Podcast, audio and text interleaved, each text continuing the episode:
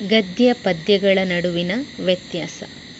ಗದ್ಯ ಮಾತನಾಡುತ್ತದೆ ಅಂದರೆ ಮಾತನಾಡುವ ಶೈಲಿಗೆ ಒಗ್ಗಿ ಬರುತ್ತದೆ.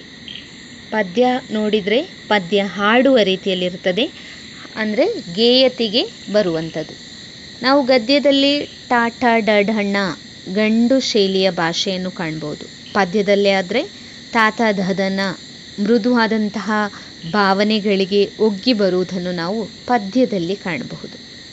ಸೊ ಗದ್ಯದಲ್ಲಿ ಘಟನೆ ವಿಷಯ ಪ್ರಧಾನವಾಗಿರುತ್ತದೆ. ಪದ್ಯದಲ್ಲಿ ನೋಡಿದರೆ ಭಾವ, ರಸಾನುಭಾವ, ಗುಣಗ್ರಾಹಕತೆ ಪ್ರಧಾನವಾಗಿರುತ್ತದೆ.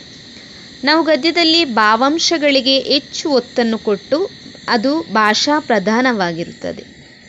ಪದ್ಯದಲ್ಲಿ ಆದರೆ ಕಲ್ಪನೆ, ಆಶಯ, ಸೌಂದರ್ಯ ಸಂವ, ಸಂವೇದನೆ ಜೀವನದ ಸತ್ಯ ಮತ್ತು ಸೌಂದರ್ಯವನ್ನು ನಾವು ಪದ್ಯದಲ್ಲಿ ಕಾಣಲಿಕ್ಕೆ ಸಾಧ್ಯ. ಗದ್ಯ ಒಂದು ರೀತಿಯಲ್ಲಿ ತರ್ಕಬದ್ಧವಾಗಿ ಭಾಷೆ ಅದರಲ್ಲಿ ಎಣೆಯಲ್ಪಟ್ಟಿರುವುದನ್ನು ನಾವು ಕಾಣ್ತೇವೆ. ಪದ್ಯದಲ್ಲಿ ನೋಡುವಾಗ ಅದು ಛಂದೋಲಾಲಿತ್ಯವಾಗಿ ಅಲಂಕಾರಗಳಿಂದ ಪೋಣಿಸಲ್ಪಟ್ಟಿರ್ತದೆ ಅಂತ ಹೇಳ್ಬೋದು. ಸೊ ಗದ್ಯ ಅಂತ ಹೇಳುವಾಗ ಅದು ಪದ, ವಾಕ್ಯ, ಪ್ಯಾರಗಳಿಂದ ಅದು ಮಾಹಿತಿಯನ್ನು ನೀಡ್ತದೆ ಮತ್ತು ವಿವರಗಳಿರುತ್ತದೆ. ಪದ್ಯದಲ್ಲಿ ಆದರೆ ರಸಘಟ್ಟಗಳಿಂದ ಕೂಡಿದಂತಹ ಪದ ನುಡಿಗಳಿರುವುದನ್ನು ನಾವು ಕಾಣಬಹುದು. ಗದ್ಯದಲ್ಲಿ ವಾಚನ ಓದುವ ಕ್ರಮದಲ್ಲಿ ವಿಷಯವನ್ನು ಜೋಡಿಸಲ್ಪಟ್ಟಿರುವಂತಹ ಸ್ವರೂಪವನ್ನು ನಾವು ಕಾಣಬಹುದು. ಗದ್ಯದಲ್ಲಿ ಪದ್ಯದಲ್ಲಿ ಆದರೆ ರಾಗವಾಗಿ ಹಾಡುವಂತಹ ಗಾಯನ ಸ್ವರೂಪವನ್ನು ನಾವು ಕಾಣಲಿಕ್ಕೆ ಸಾಧ್ಯ.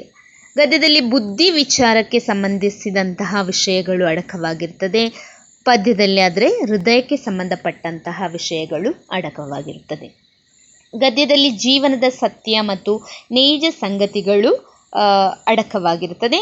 ಪದ್ಯದಲ್ಲಿ ಕಲ್ಪನೆ, ಉತ್ಪ್ರೇಕ್ಷೆ, ಪ್ರತಿಮೆಗಳು, ಸಂವೇದನೆಗಳು ಅಡಕವಾಗಿರುವುದನ್ನು ನಾವು ಕಾಣ್ಬೋದು. ಇಲ್ಲಿ ಗದ್ಯ ಅಂತ ಹೇಳುವಾಗ ಅದರಲ್ಲಿ ವಿಷಯಗಳ ವಿವರಣೆ ಸಡಿಲವಾಗಿ ಜೋಡಿಸಲ್ಪಟ್ಟಿರುತ್ತದೆ.